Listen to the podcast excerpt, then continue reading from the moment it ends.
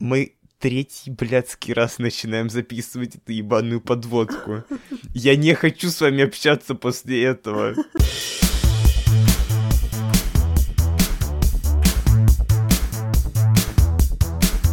Меня зовут Никита. Меня зовут Настя. Я Фарух. Я Вова. И это уже 4-й раз подкаст «Коморка». Мы множимся почкованием, и нас было 3, а теперь нас 4. И с тем сегодня презентация Minecraft, Bleach, Человек-Бензопила. Мы говорим сегодня опять про аниме, да. Также мы посмотрели полностью первый сезон «Женщины-Халк» и спецэпизод от Marvel, который называется «Ночной Оборотень». Я так понимаю, что кроме нас слова и никто не ознакомился с презентацией, которую привели Microsoft в рамках Minecraft Live. 15 октября прошла презентация Minecraft Live. Лично я не смотрел ее в прямом эфире, но вот Вова, ее посмотрел. Я могу охарактеризовать свои впечатления просто по текстовым материалам, которые я прочитал, и впечатления у меня довольно смешанные. Я думаю, Вов, сначала я скажу, что я думаю вообще по этому поводу, потом уже ты. Во-первых, вот это вот голосование, которое они проводили между 3 мобами, да, оно, было очень иллюзорным, и интриги-то никакой не было, потому что, очевидно, вообще было, что победит этот вот Нюхач, или как его там Нюхаль, Нюхазавр, потому что он сразу полюбился большинству игроков, и он и победил в итоге. И, во-вторых, разработчики, в принципе, заранее предупредили, что на Minecraft Live нам покажут только то, что они 100% добавят в игру.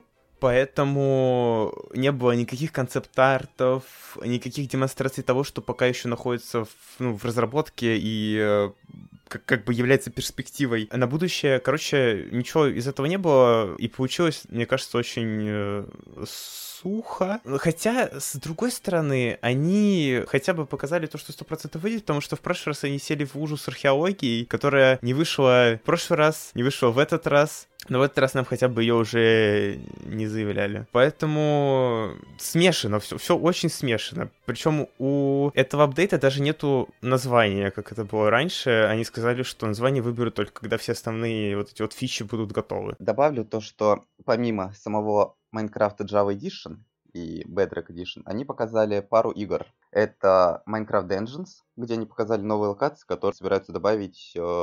Нам медзаписи, кстати, уже добавили.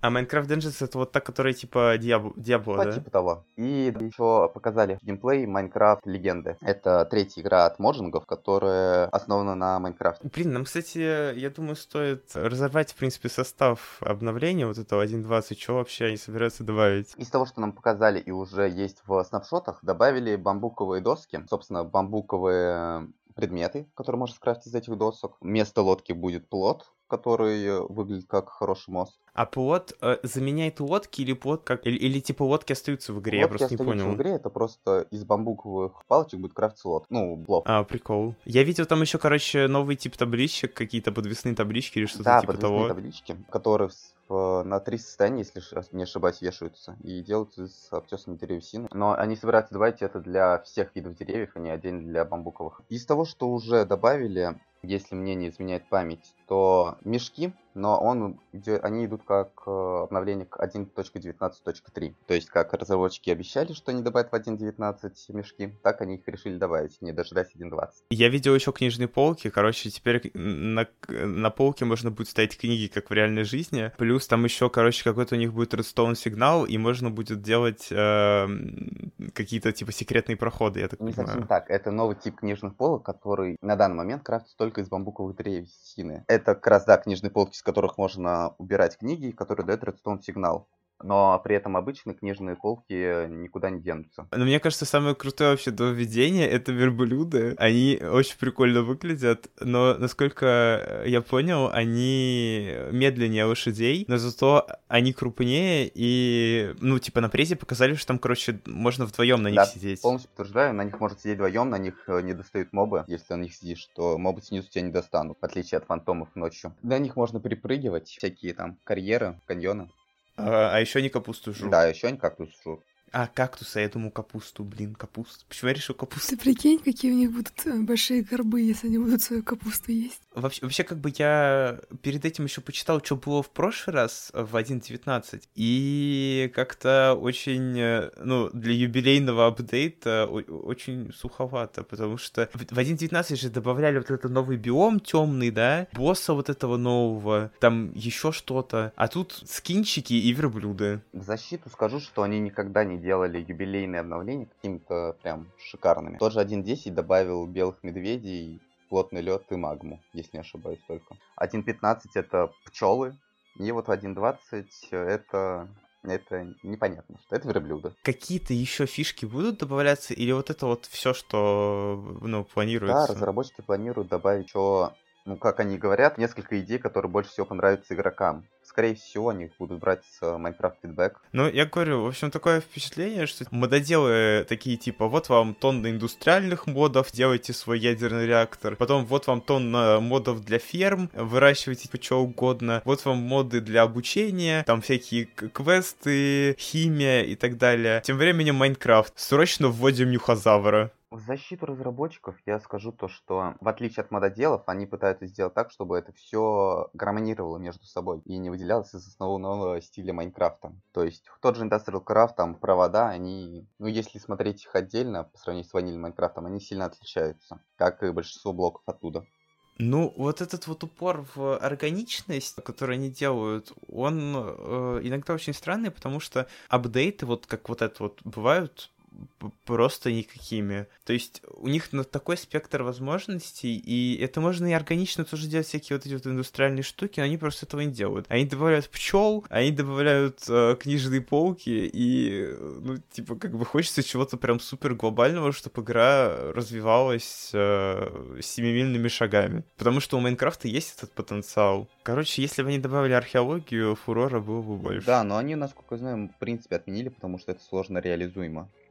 Но это не точно, это по слухам. Я читал, что, короче, ее отменили, потому что у них генерация поменялась, и они не смогли это с новой генерацией гор как-то соединить. Но это на тот момент 1.17 было. Прошло уже сколько? Кажется, 1.5 года. Мне кажется, они могли исправить уже то, что им мешало. Далее у нас Bleach и Человек-Бензопила. Такой, короче, вы сделали сдвоенный аниме-блог. Постепенно превращаемся в аниме-подкаст. Поздравляю. Начнем с Человека-бензопилы. Вообще, что это такое? В первую очередь, это манга.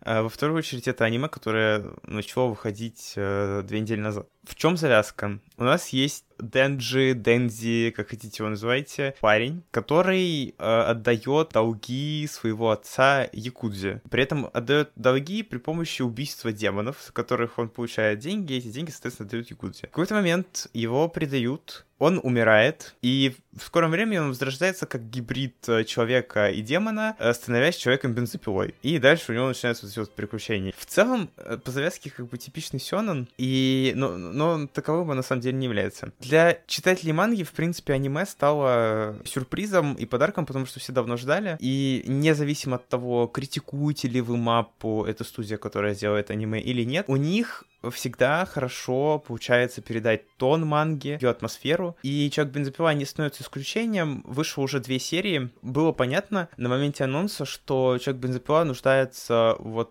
в подобном наполовину веселом, наполовину мрачном тоне. И маппа с этим справились, как мне кажется. Все от цветовой палитры до саундтреков соответствует манге и соответствует вот этой вот довольно странной истории. Аниме буквально демонстрирует свою дороговизну во всем, то есть оно просто кидает в тебя деньги с каждым кадром, но у меня есть, например, небольшие претензии к компьютерной графике, 3D-графике. Честно говоря, я не то чтобы испытываю отвращение к ней, но когда в каком-либо аниме она появляется, мне немного плохо становится. Здесь в целом все нормально, но вот есть моментик такой, который прям мне не понравился, это, короче, когда он превращался в человека-бензопилу, и у него из головы, короче, вылезала эта бензопила, это выглядело очень странно. Это же, типа, все в 3D нарисовано. Насколько я понимаю, 3D-графика в целом была необходима, потому что аниматоры не могут типа, нарисовать вот эту вот анимацию бензопилы, потому что им потребуется в каждом отдельном кадре ручками все это делать, а это сложно. Это мои какие-то комплексные впечатления, больше по первому эпизоду. Конкретно по второму я могу сказать, что он продолжает балансировать между комедией и какой-то вот этой вот серьезностью, а также нас знакомят с основными персонажами, типа с Макимой, которая, ну, ярко так взаимодействуют с Дэндзи. А также нам представляют Аки и Пауэр. Типа Аки более такой серьезный, и Пауэр, наоборот, непредсказуемый персонаж. В целом, у меня какие-то такие впечатления пока что. Что ты думаешь, Фарух? Из той первой серии, которую я смотрел, она является вводной, и правда, она кидается, конечно, деньгами, но... Да, 3D-графика выглядит не очень пока что, особенно на ярком таком персонаже, как... Человек-бензопила, и я вот когда смотрел, например, экшн-сцены, мне казалось, как будто бы из-за наличия 3D-графики скорость экшена, она как будто проседала, то есть, грубо говоря, если брать какую-нибудь 2D-анимацию, да, то при каких-либо резких движениях, ну, резкость смены кадра, она вот подчеркивала, что вот все происходит быстро, ну, и экшен становился бодрым. А здесь, ну, вот оно как-то вот не очень, что ли. Ну, 3D-графика, кстати, даже в опенинге странно смотрится. Она как будто какая-то вот медленная, вот... Непонятно. Надеюсь, что в будущих сезонах, вряд ли в этом сезоне что-то меняется, но в будущих сезонах, скорее, я надеюсь, что будет не 3D-графика, но, опять же, все в руках мапы. А мне вот очень понравилось, что, например... Если бы это был бы какой-нибудь шонен более старший, то он, например, бы свой, ну, типа, завязку мира, на чем, в принципе, то есть вот эту базу лора, он бы рассказал бы прям в лоб. Рассказал бы, что вот 10 лет назад случились такие события, мол, вот... Сейчас вот в таком мире живем, а в Человеке-бензопиле это все передается через визуал, то есть ты по мере просто наблюдения за главным героем уже понимаешь, что да как в этом мире происходит, и это прикольно. Вот, ну а пока что, я не знаю, пока что как-то говорить рано, потому что 2 серии только вышло, но отзывы непосредственно в манге, они, конечно, хорошие, это был... бестселлер в Японии. Надеюсь, что и в аниме ему очень сильно повезет, и мы увидим много-много серий и сезонов. Переходим к более старому сёнэну. Ну, этот старый сёнэн решил покрасоваться и покидаться деньгами. Вот. С первых серий оно показывает, насколько оно стало богатым. Да, мы говорим сейчас о Бличе. Спустя 10 лет Блич решил вернуться. Они решили доделать аниме и, соответственно, адаптировать финальную арку манги, которая называется «Тысячелетняя кровавая война». Люди опасались, и, в принципе, я тоже, что вот это вот продолжение, оно не нужно, потому что прошло уже столько времени, и вот эта магия, ну, в кавычках, Блича, она уже, типа, рассеялась, и нам оно как бы будет уже фиолетово. Но это предположение оказалось сложным, и Блич порадовал, по крайней мере, меня. Боевые сцены по-прежнему невероятно стильные. Мелодии, созданные композиторами, тоже вызывают мурашки, вызывают восхищение. По 2 сериям я уже могу сказать, что «Тысячелетняя кровавая война» — это Блич во всей своей красе. Опять же, ну, завязка коротко, если кто-то не знает, в чем вообще прикол Блича. Все это фокусируется на подростке Ичиго Куросаки, у которого есть, значит, способность видеть духов, он подрабатывает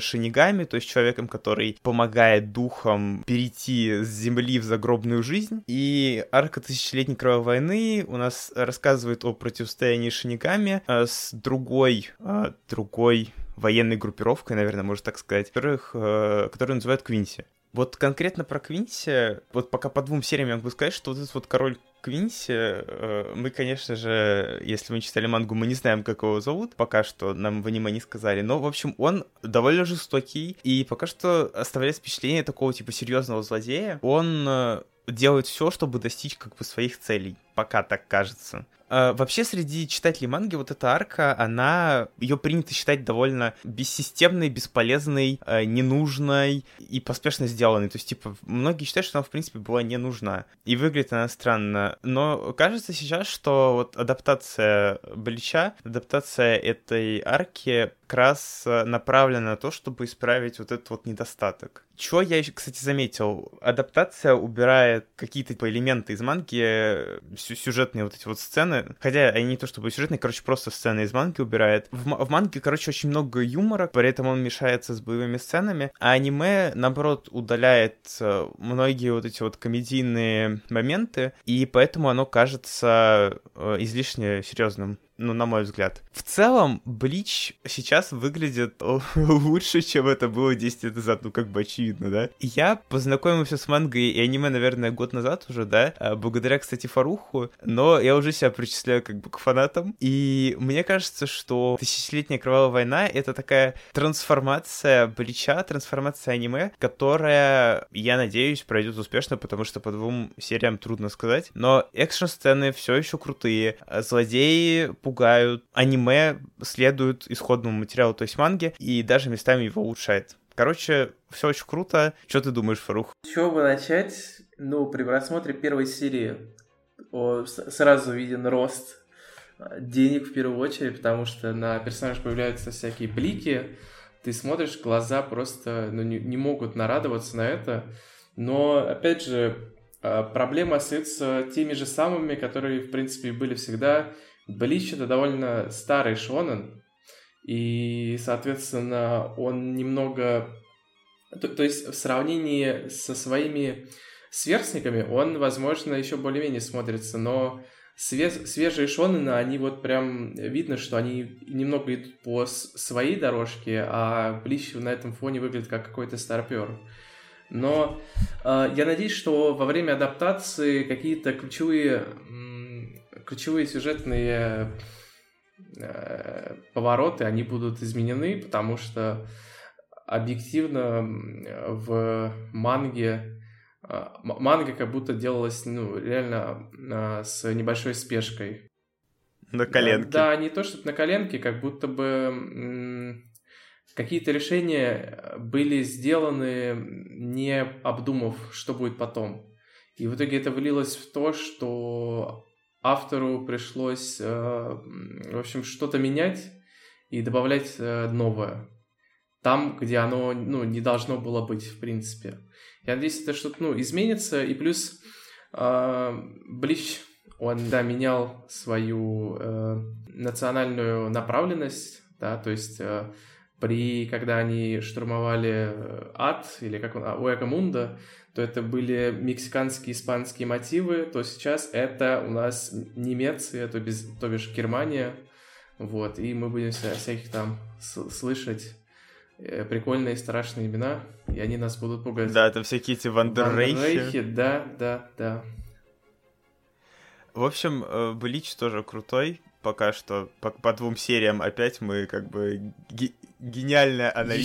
Еще придирка же. Вот, например, в первой серии показывают этих пустых, а они 3D-шные, и это выглядит, прям не очень. Вот, слава богу, этих пустых, по идее, не особо должно быть, просто потому что... какие пустые... Но не про них арка. Не про них арка, да их там почти всех уничтожили в предыдущей арке, поэтому, не в предыдущей, а та, которая до этого была, вот, где там Ичиро стал мега-имбовым. В общем, и там еще была сцена очень крутая, значит, приходит чат и бьет огромного пустого. В общем, и этот пустой, он как бы врезается в здание, и как бы, казалось бы, ничего. Но здание, оно полностью там вмятина образовалось. А как мы помним из самой первой серии, то действия пустых могут оказывать влияние на состояние предметов из мира живых, да. И как бы, вот ты думаешь, да, вроде круто, выглядит он там, ударил этого пустого, он там ударился о стену, осталась вмятина, но, блин, там же люди померли.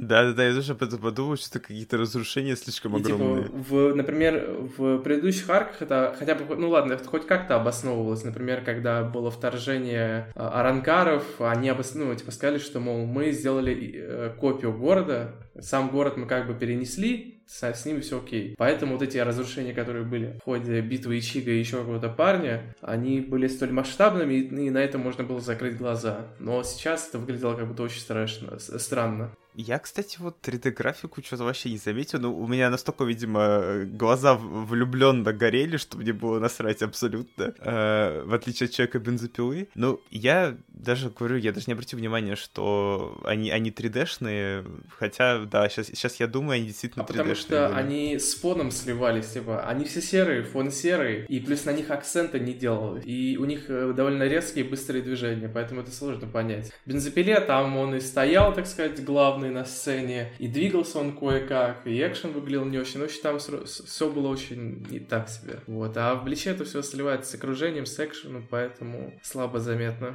Ну, в общем, продумали, как скрыть херовую 3D. Короче, да, смотрите, не пожалеете, 2 серии точно, да, надо посмотреть. Останется еще 50 потом.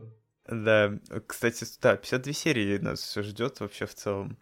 В общем, далее у нас то, зачем Настя здесь сидит. Мы говорим о «Ночном оборотне». Это специальный эпизод Marvel, который вышел на Disney+. Завязка такова, что умирает глава семейства охотников. Он оставляет после себя камень. Кровоцвет, Бладстоун, как хотите, так и называйте. Это одно и то же, просто на английском, как бы я из Англии. Чтобы стать новым топовым охотником, требуется заполучить этот камень. А в результате ритуальной охоты на монстра в лабиринте. Камень, соответственно, прикреплен к этому монстру, надо убить монстра, забрать камень. Ну и 6 охотников, включая главного героя спецэпизода Джека Рассела, начинают охоту на этого монстра. Они собираются вместе в поместье и, соответственно, стартуют в лабиринте. Настя, передаю вам слово. Мы с тобой, по-моему, говорили, что, скорее всего, это будет ужастик. Но фильм таковым не является. По сути, там не было ни одного момента, где я такая: «Господи, как страшно!» Главный герой оказывается у нас оборотнем и спасает своего другана, монстра. Да, это Леший, если что, тоже очень известный персонаж Marvel. Блин, я даже не знала, что это Леший. Я думаю, ну какой-то, блин, чел из «Пиратов Карибского моря». Действие разворачивается в 1922 году, как я поняла. Подожди, а с чего ты решила, что это 1922 год? Там уточняется эта информация? Было на надгробии написано, но, возможно... Так там надгробия же старые. Прям очень-очень странно. Мне казалось, что, ну, в любом случае, мне казалось, что это до наших дней, типа, вот а-ля вот 19-20 век такого плана. Значит, 20-й идут. А то, что в конце они про суши говорят, тебя не смутило? Вот, об этом я и хотела сказать, что, типа, что за фигня.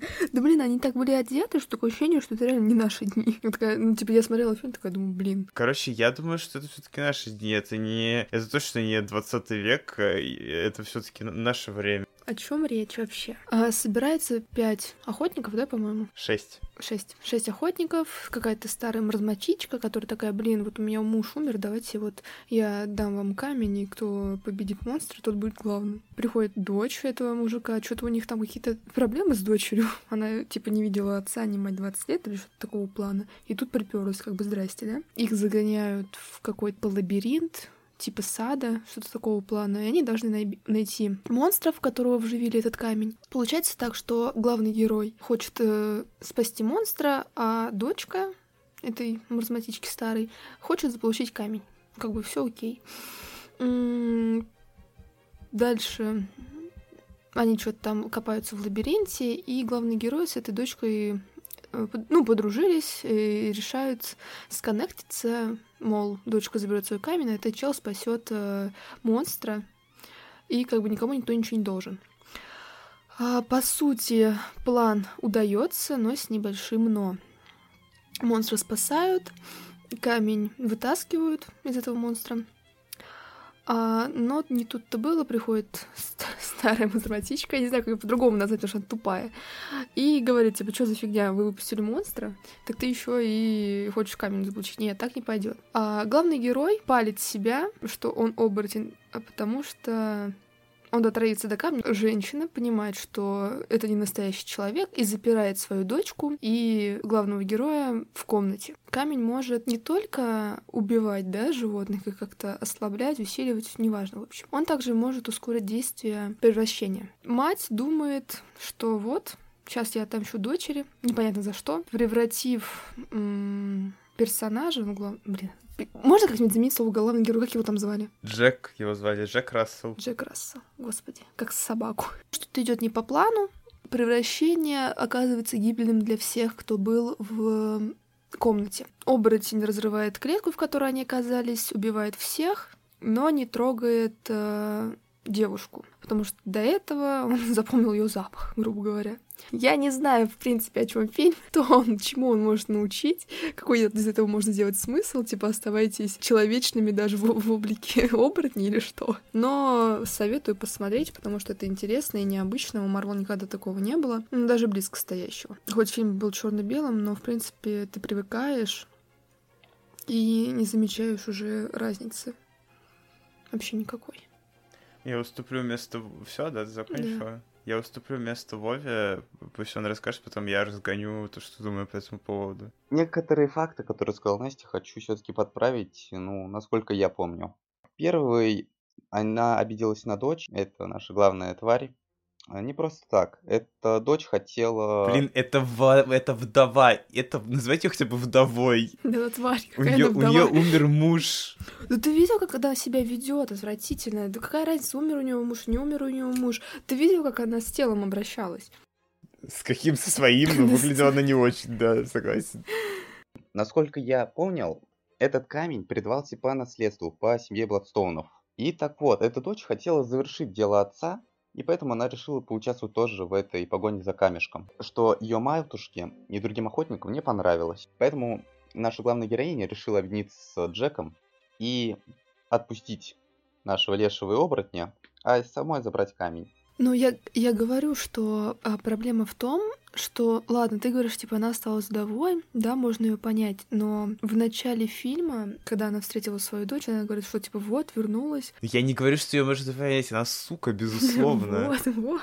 Проблема в том, что когда оборотень убил всех, кто находился там, и эта тварь выжила, она же все равно хотела добить дочь. Она посчитала, что дочь помогает оборотню. Ну да, у нее крыша ехала на милосердие, вот ты поймешь, что мои руки чисты. Ну а ты что можешь сказать? Короче, я не согласен с тем, что это не хоррор. Мы просто не застали с вами это время, но вообще стиль фильма отдает дань уважения вот классическим типа фильмам о монстрах еще 40-х годов. Universal такие снимала. Тут даже спецэффекты преднамеренно дерганые, там используется дым, используются зеркала. Все снято в черно-белом цвете, опять же. И это определенно что-то необычное для Marvel. Тут, опять же, используются вот те же самые тропы, как и в тех фильмах. Типа мертвый родственник, вдова, жуткий особняк тоже был, как бы, да. Но здесь все гораздо жестче, чем это обычно бывает у Marvel. Меч в голове, отрубленные руки, кровища, кстати, была. Но из-за черно-белого, как бы, фона ее, из черно-белого цвета не было, типа, видно. Когда мы, наконец, видим оборотня, он впадает в ярость и убивает всех. Такого ты явно не ожидаешь от фильма Marvel. Вот, кстати, опять же, когда дело доходит до превращения в оборотня, все тоже сделано очень аутентично, то есть нет цифровых каких-то эффектов, к которым мы обычно привыкли в фильмах. Оборотень вместо этого трансформируется за кадром, а нам показывают, типа, вот эту вот тень. Режиссером здесь, кстати, выступил Майкл Джакина, если я правильно делал ударение. Он раньше был композитором, и это его дебютная работа.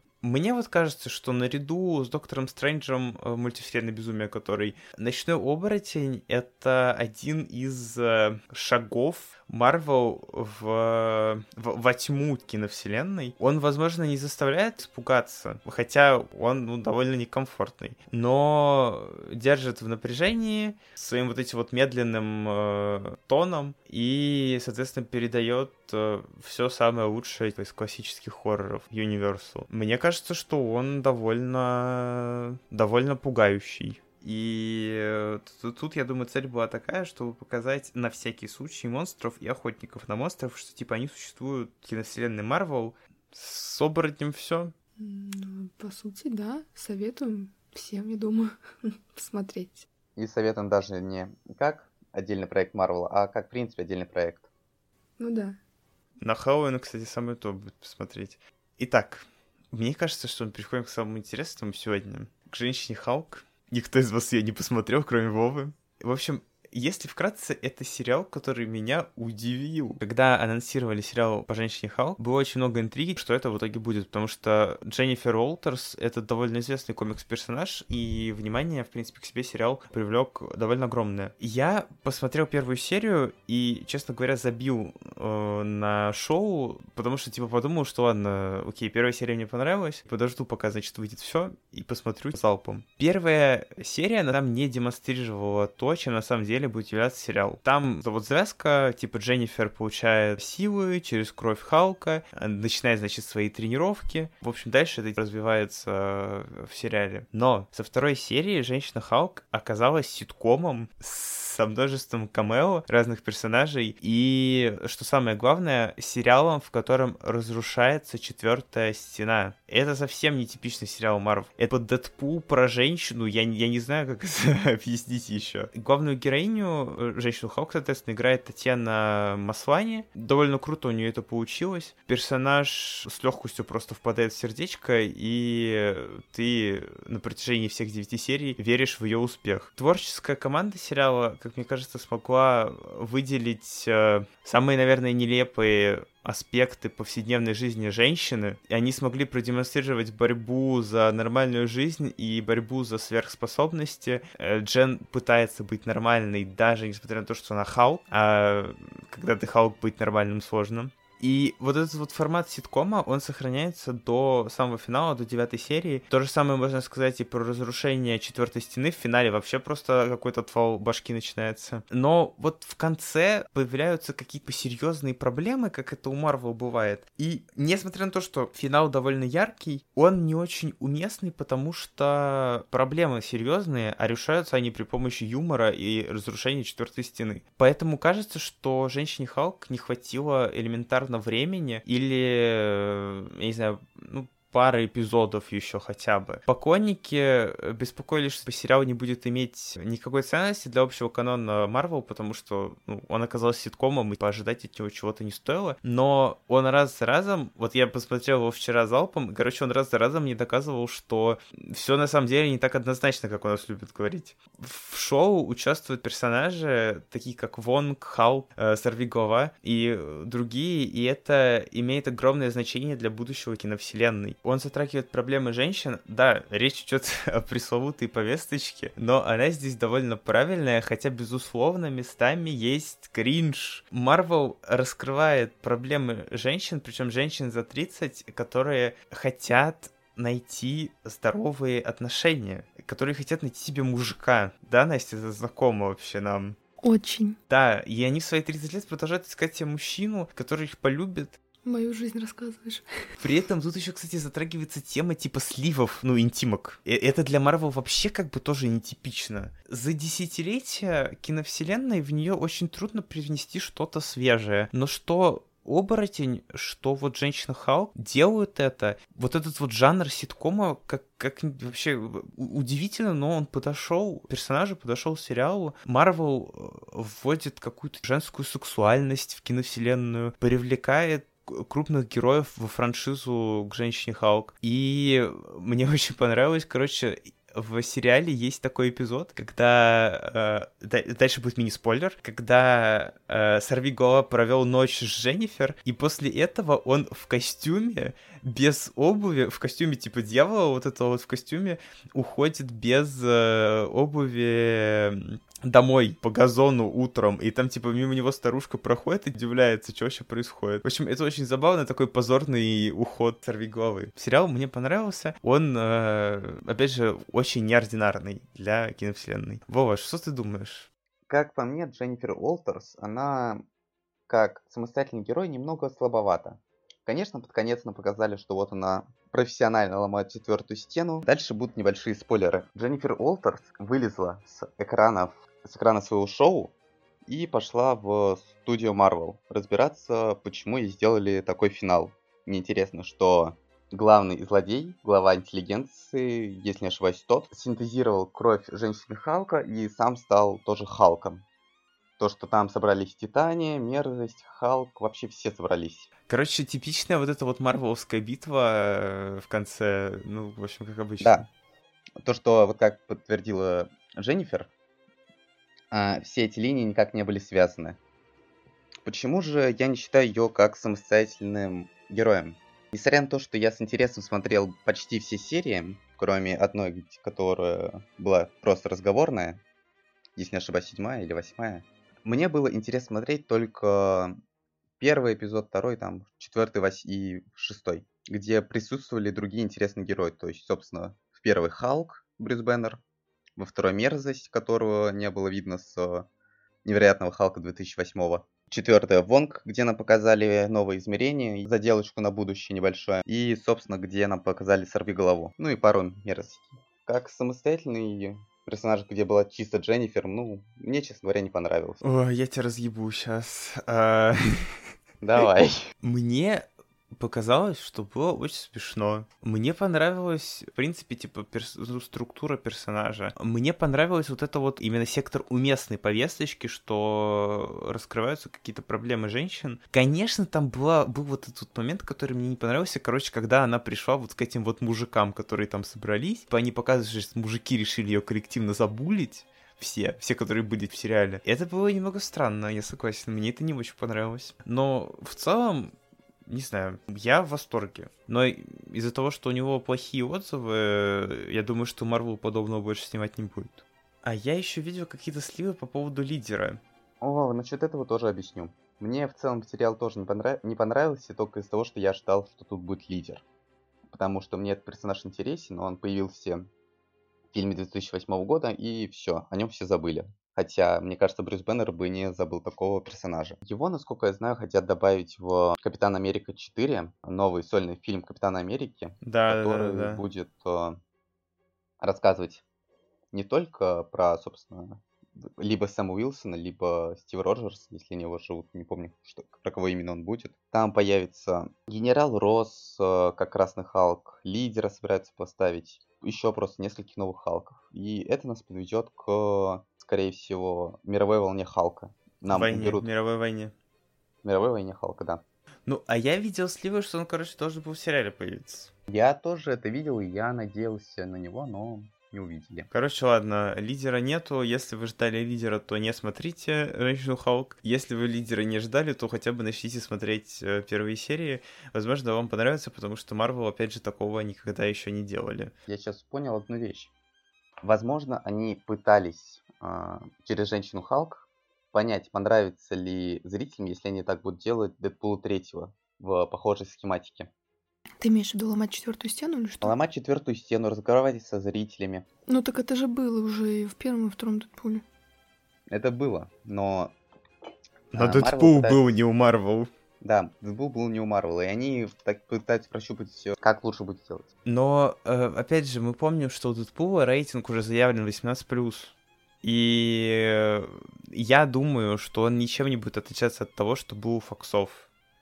А то, что Женщина-Халк... Я просто видел вот это вот... Ну, я просто видел мнение, что Женщину-Халк сравнивают с Дэдпулом. То есть, типа, она такая версия... Женская версия Дэдпула. Возможно, это не очень популярное мнение, но в целом мне очень нравится это сравнение, потому что, ну, похоже. Тут, конечно, нету, типа, кровищи, кишков, но в целом концепция это такая же. Ну, согласен, Женщина-Халк будет как-то поспокойнее. И, ну, то есть, типа, да, мне кажется, это логично, что они прощупывают какую-то почву, но явно Дэдпул будет жестче. Ну, что, мы заканчиваем, да? Ну, да. Конкретно, что хотелось бы еще добавить? Я ждал этого слишком долго. Заканчиваем запись. Про досуг. Мои сведущие ничего не придумали. Но я... Ой, да, конечно. Подожди, но я придумал. Ну, Вов, не порть шутку, блядь. Короче, я сейчас расскажу про досуг. А дальше, если вы что-то, у вас есть что добавить, рассказывайте, я не против, как бы. Из досуга вышел новый альбом Taylor Swift. Это 10-я ее работа, он называется Midnights, то есть полночи. И если вы любите поп-музыку, хотя среди любителей поп-музыки распространено мнение, что Taylor Swift еще там разота, но я так не считаю. Я советую вам послушать ее 10-й альбом. Это действительно что-то новое, по крайней мере для нее, и по крайней мере, если мы сравниваем с ее предыдущими двумя альбомами, Folklore и Evermore. Здесь она меняется в жанр, она возвращается в поп, при этом добавляет еще какие-то элементы электропопа вместе с ее продюсером Джеком Антоновым. И если раньше она писала про какие-то глобальные кризисы, конфликты в своей личной жизни и возводила это в абсолют, то теперь она поет о бытовухе в отношениях. Ну да, бытовуха, мне кажется, самый лучший вообще термин к этому альбому. И Midnights не стал большим поп-альбомом, не стал хитовым поп-альбомом, это уже сейчас понятно, но он очень увлекательный и он очень поворотный в том плане, что Свифт то ли уходит в закат своей карьеры, потому что многим может показаться этот альбом слабее предыдущих, то ли она, наоборот, уходит во что-то кардинально новое и восстанет как Феникс, если так можно выразиться, в скором времени. Но вот во второй вариант мне, конечно, как фанату ее творчества верится больше. Поэтому, если у вас есть доступ к зарубежным новинкам, я советую послушать новый альбом Taylor Swift. Вот. На этой неделе я только его и слушал. Видела уже, что в кино вышел фильм с Тилли Свинтон в главной роли, где, как я поняла, ей попался джин, и он должен выполнить ее желание, но она ничего не знает, что она хочет, и он живет с ней, и они в конечном итоге становятся друзьями, и что-то такого плана. Можно посмотреть, потому что я видела трейлеры и отрывки. Это 3000 лет желаний. Но он очень давно уже вышел, кстати. Ну, я увидела недавно, что именно постеры в кино есть, скажем так. То, что он вышел недавно. Но он уже, по-моему, месяц в кино у нас. Ну вот. Как бы, как досуг, в принципе, можно глянуть. Я видел о нем, извини, что я видел о нем, ну, типа, положительные отзывы, но многие отмечают, что концовка в нем говном. Вот. Так, не спойлери мне, я хочу посмотреть. Вот. Так что вот, я советую, наверное, посмотреть 3000 лет желаний. Мне кажется, что фильм интересный. Ну, и раз ты читал и говоришь, что нормально, кроме концовки, то, в принципе, почему бы нет? Пожалуй, посоветую нашим слушателям посмотреть небольшой мультфильм от производства Disney «Дом совы». Небольшой фильм с вайбом Gravity Falls про магию. По сюжету девочка Луз убежала в лес и попала в параллельный мир, который существует с нашим. Так называемый мир демонов. Там она нашла ведьму Иду и ее питомца короля. И она решила научиться в этом мире магии, потому что она считала в своем мире себя не такой полезной. Чтобы не спойлерить, скажу только это. На данный момент вышло 2 сезона и одна короткометражка, которая будет в первой серии 3-го сезона. 3-й сезон планирует всего 3 серии, потому что Disney собирается прикрыть этот сериал, к сожалению. Но за эти 2 серии, которые выйдут в январе и, кажется, в июне следующих годов, нам полностью закончат эту историю. Короче, слушайте Taylor Swift. Обязательно. Смотрите аниме, читайте мангу. Да, смотрите аниме, читайте мангу. И фанфики. Смотрите мультики. Всем пока. Пока.